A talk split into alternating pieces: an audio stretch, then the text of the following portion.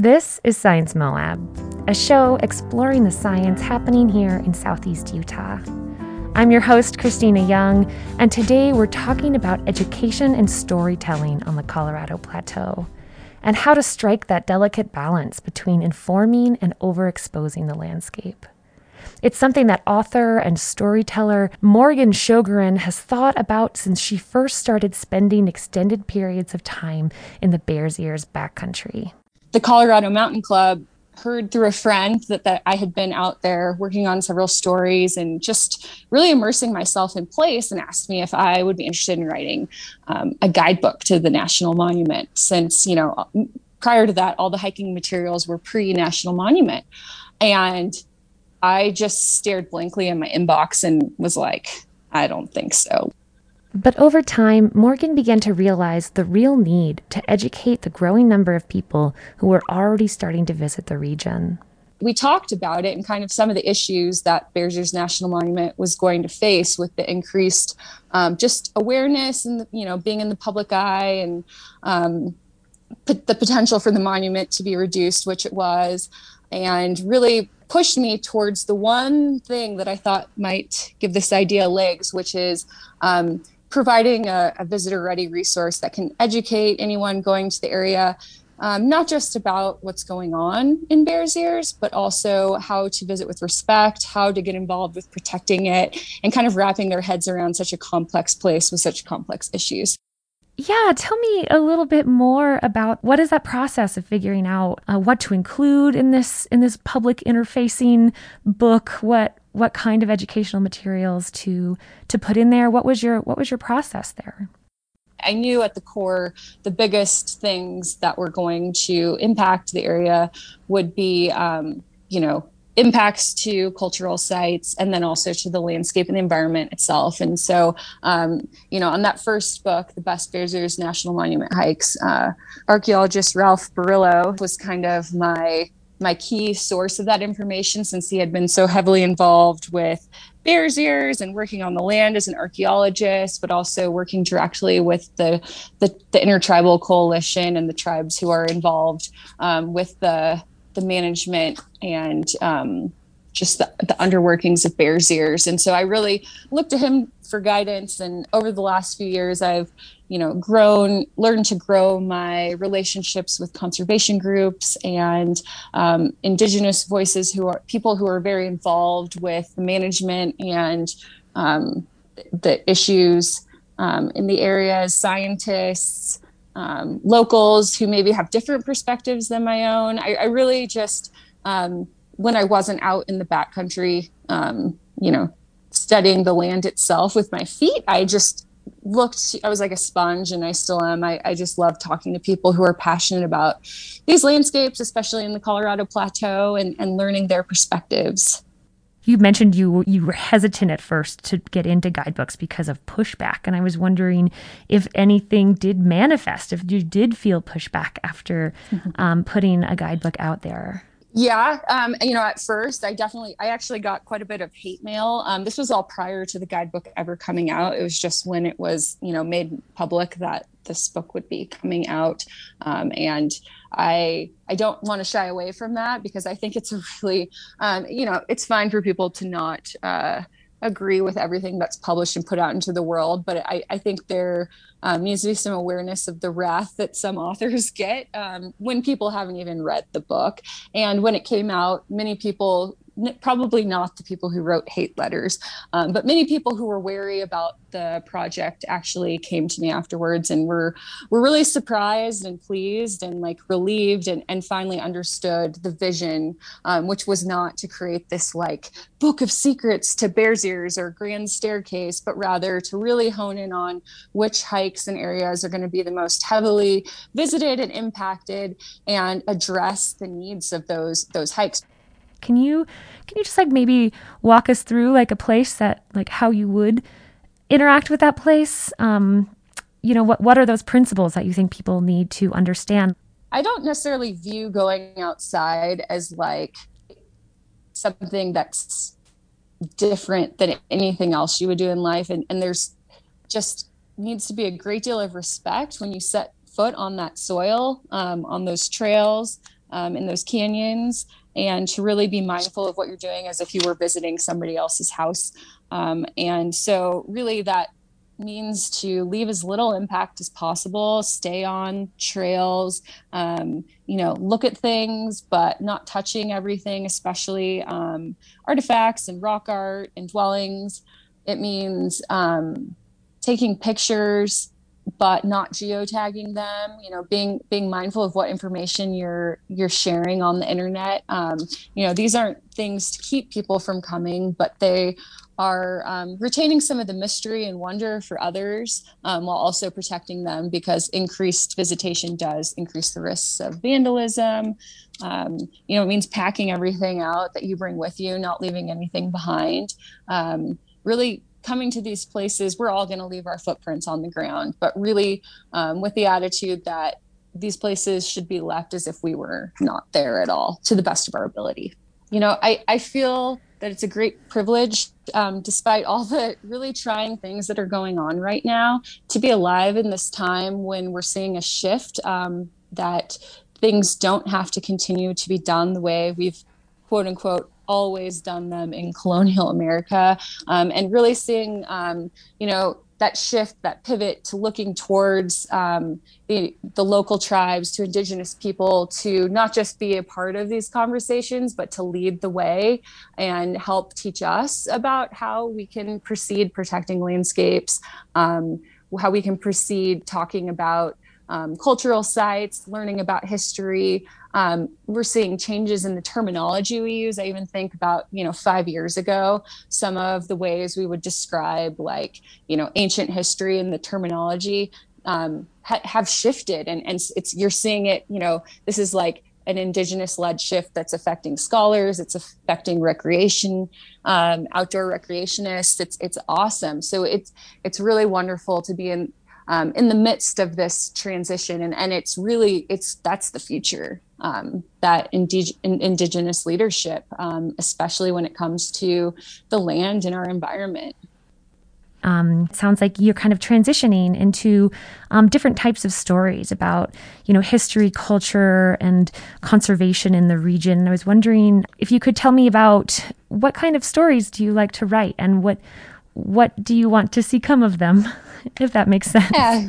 So, you know, after I finished my second guidebook to Grand Staircase Escalante, um, probably my favorite part of those projects was just getting to immerse myself so deeply in the landscape and, you know, cover so much ground and spend months at a time out in the desert. Um, I also wanted to like learn more about the human history of the landscape, both um, the indigenous history, but also the modern impacts that we're seeing effects of, you know, from 100 years back to today. And and so I, I, started digging into um, historic archives in my free time, especially in the winter, um, and then taking those photos and old journals and um, using that information to go back out onto the land and kind of inform my hikes. So um, um, I'm, I'm currently working on a project where I retraced a 300 mile ish expedition from 1929 ar- around Bears Ears in Glen Canyon.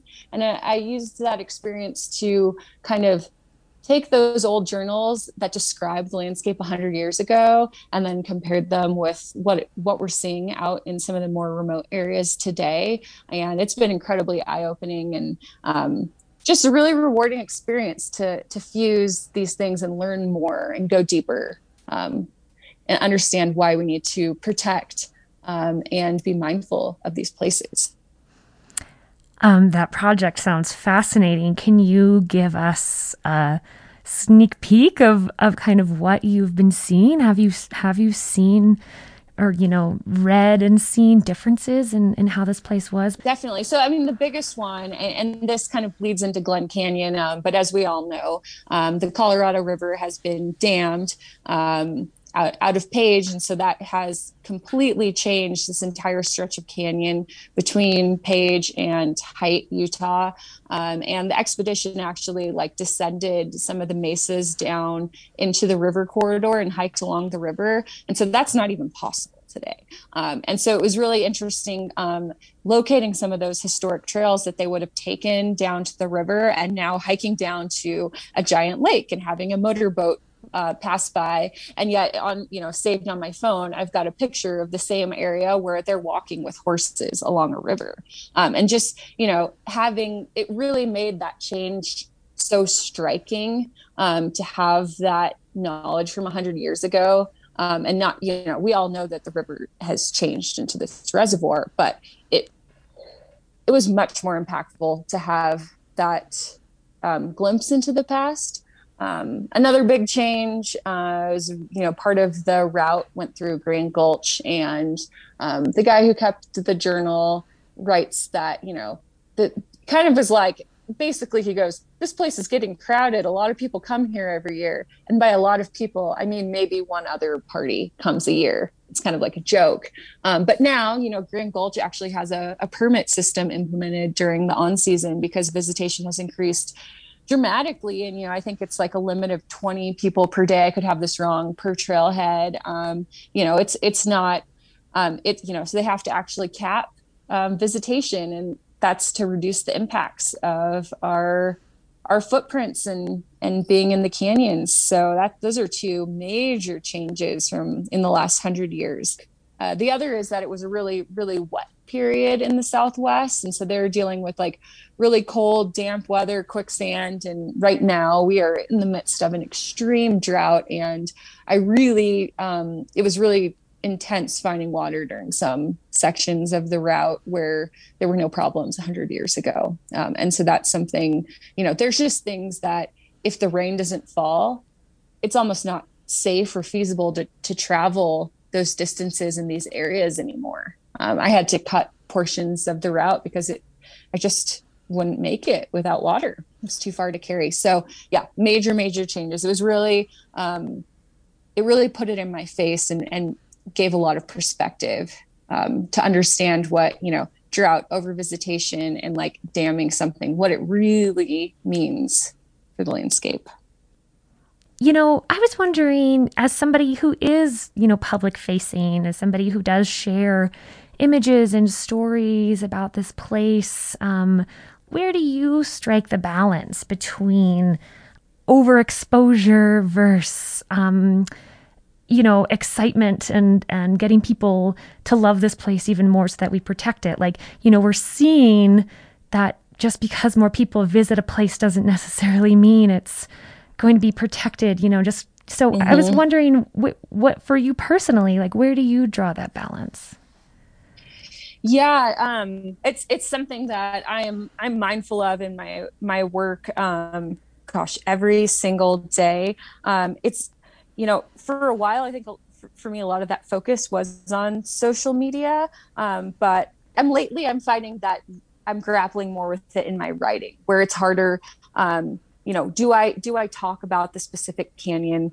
Um, you know how how vague do i make it or how specific do i make it? And there's a lot of word choice and information and like oh does this uh, give too much away? And, and, there's a lot of there is room for nuance though there. Um, but it's it's definitely a challenge especially when i'm you know i'm working on like a book length project and there's so many different places and there's things where you have to bring awareness to some things but you also don't want to you know i'm not writing a guidebook right now. So i don't necessarily necessarily want to give all that information away.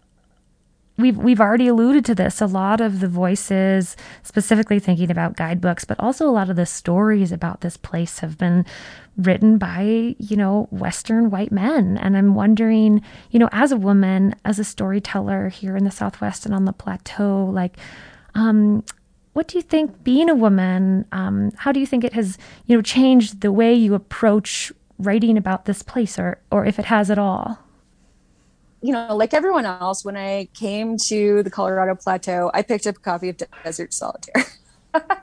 and I, I, love I love Ed Abbey dearly, um, and I went down the rabbit hole of you know reading thing anything I could get my hands on um, about this area, especially um, literature and, and history, and so much of it has been written by males, a lot of white males who are well-meaning and who care greatly for this place.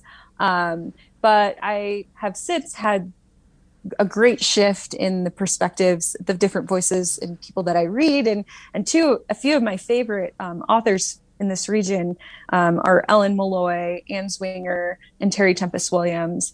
And I think having those those female perspectives has really helped me realize, you know, I didn't necessarily see having a female perspective as being different early on. And now I'm starting to see that I think in the female tradition of writing about these places, um, there's not this sense of wanting to uh, protect or conserve from a domineering perspective. Um, like, oh, I did this hard thing and I care about it. Um, but really, I, I, read these women's writing and I think about my own um, writing and perspective as it's grown. And there's this sense of understanding that you're a part of this ecosystem and that you are not separate from this place and what how your actions affect the world around you and, and this isn't to say that um, male authors don't have this perspective but it, it, comes through quite strongly in those other women writers work and it's something that i really find myself um, meditating on when i'm especially when i'm alone in the wilderness not this sense of oh my gosh we got to save this place uh, but also you know wow i'm a part of this place and i'm also a part of the problems and, and really thinking um, you know as the landscape not separate from it. Um, you know as you go through this process of you know writing guidebooks writing stories delving further into this place going back in history thinking forward you know um, you know what what have you kind of what have you learned? Or you know can you can you tell me some kind of understandings that have deepened or or changes that you have like um that you've come to about about this place that so many people do care about I'm coming to understand the responsibility that comes with um, spending time learning about these places. And, you know, so much of that responsibility is not just sharing what I learn and see on the land, but being receptive to hearing the stories of others and being a vehicle to help share um, some of those differing perspectives with broader people. I think that's something that I'm um, realizing more and more. And, and that's also, you know, a way to help facilitate the shift from you know a, a world of male white male dominated voices and and um, being a helping uh, facilitate the inclusion of more perspectives about this place um, is a huge responsibility um, along with you know efforts to to use anything I learned for good and to help educate future visitors about these places and hoping to instill and inspire others to care um, about getting in getting involved to help protect areas well, this was really fun to talk to you. Um, you too. Yeah. Thanks for thanks for thinking of me. To learn more or listen to more Science Moab episodes, visit sciencemoab.org or anywhere you get your podcasts.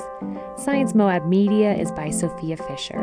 Newsletter is by Rhonda Cook. Our theme music is by Jeremy Spalding, and the show is produced by Peggy Hodgkins, Christina Young, and KZMU. If you love Science Moab, let us know. Leave a rating on Spotify or a review on iTunes. And consider supporting Science Moab by donating to the podcast at sciencemoab.org. This programming is unique to Moab, Utah, and your support makes it possible.